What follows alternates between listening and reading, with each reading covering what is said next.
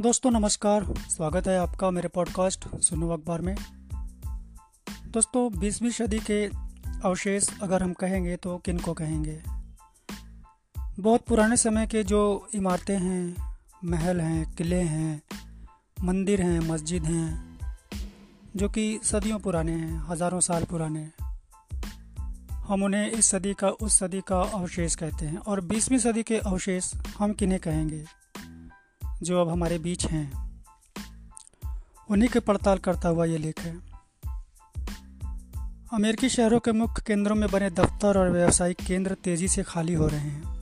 इसके गंभीर नतीजे होंगे। कोविड महामारी के बाद से ज़्यादातर लोग वर्षों से काम कर रहे हैं।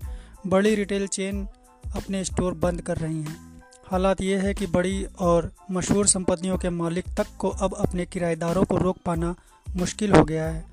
इस साल मई में सैन फ्रांसिस्को में साल भर में ही एक होल फ़ूड मार्केट बंद हो जाने की घटना काफ़ी सुर्खियों में रही।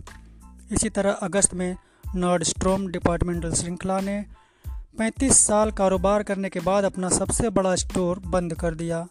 न्यूयॉर्क शहर में 2019 के बाद से दफ्तरों के खाली होने की दर 70 फ़ीसदी से ज़्यादा बढ़ गई है। इसी तरह शिकागो के मुख्य व्यावसायिक केंद्र के एक हिस्से मैग्निफिशेंट माइल में यह दर 26 फ़ीसदी दर्ज की गई है। बड़े शहरों में जो पुराने व घने व्यावसायिक केंद्र हैं, वे इस संकट से सबसे ज़्यादा जूझ रहे हैं। पिछले 50 वर्षों में शहरी नीति पर शोध के दौरान मैंने अमेरिकी शहरों को कई बार तेज़ी से और मंदी से गुजरते देखा है, पर अब मैं ज़्यादा बड़ा बुनियादी बदलाव देख रहा हूँ। मुझे लगता है कि अमेरिका और दूसरी जगहों पर पुराने शहर या तो ख़त्म हो चुके हैं या हो रहे हैं। कोविड 19 से पहले अमेरिकी शहर संकट में थे आज जो अतिरिक्त व्यावसायिक जगह की समस्या खड़ी हुई है उससे वर्षों लगे हैं। शहरों के संपत्ति बाज़ार एक तरह से सट्टे के उद्यम हैं। जब अर्थव्यवस्था तेज़ी से बढ़ रही होती है तो निजी डेवलपर ज़्यादा निर्माण करते हैं। इसी का नतीजा है कि आज बड़ी संख्या में अतिरिक्त इमारतें खड़ी हैं। लॉकडाउन के दौरान ज़्यादातर लोग घर में काम करने लगे थे, पर अब नियोक्ता चाहते हैं कि कर्मचारी दफ्तर पर लौट आए, मगर कर्मचारी लौटना नहीं चाहते, क्योंकि नई प्रौद्योगिकी ने घर से काम करना आसान बना दिया है। सवाल है कि शहरों में दफ्तरों की जो जगहें खाली पड़ी हैं, उनका क्या किया जाए?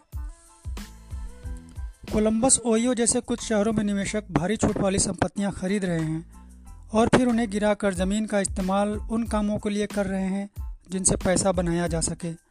इनमें मिले जुले आवासीय व्यावसायिक परिसरों का निर्माण भी शामिल है। कई जगह जैव प्रौद्योगिकी की प्रयोगशालाएँ भी बनाई जा रही हैं। बड़े शॉपिंग मॉल और रिटेल स्टोर अब बीसवीं सदी के अवशेष बनकर रह गए हैं। अब यहाँ क्या होगा, इसकी कल्पना करना कठिन है। तो बीसवीं सदी के ये अवशेष बन रहे हैं, जो कि हम देख सकते हैं, ये हमारे सामने बन रहे हैं, जो बड़े रिटेल स्टोर और बड़े शॉपिंग मॉल हैं।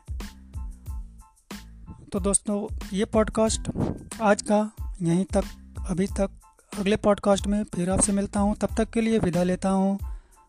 आपका बहुत बहुत धन्यवाद। नमस्कार।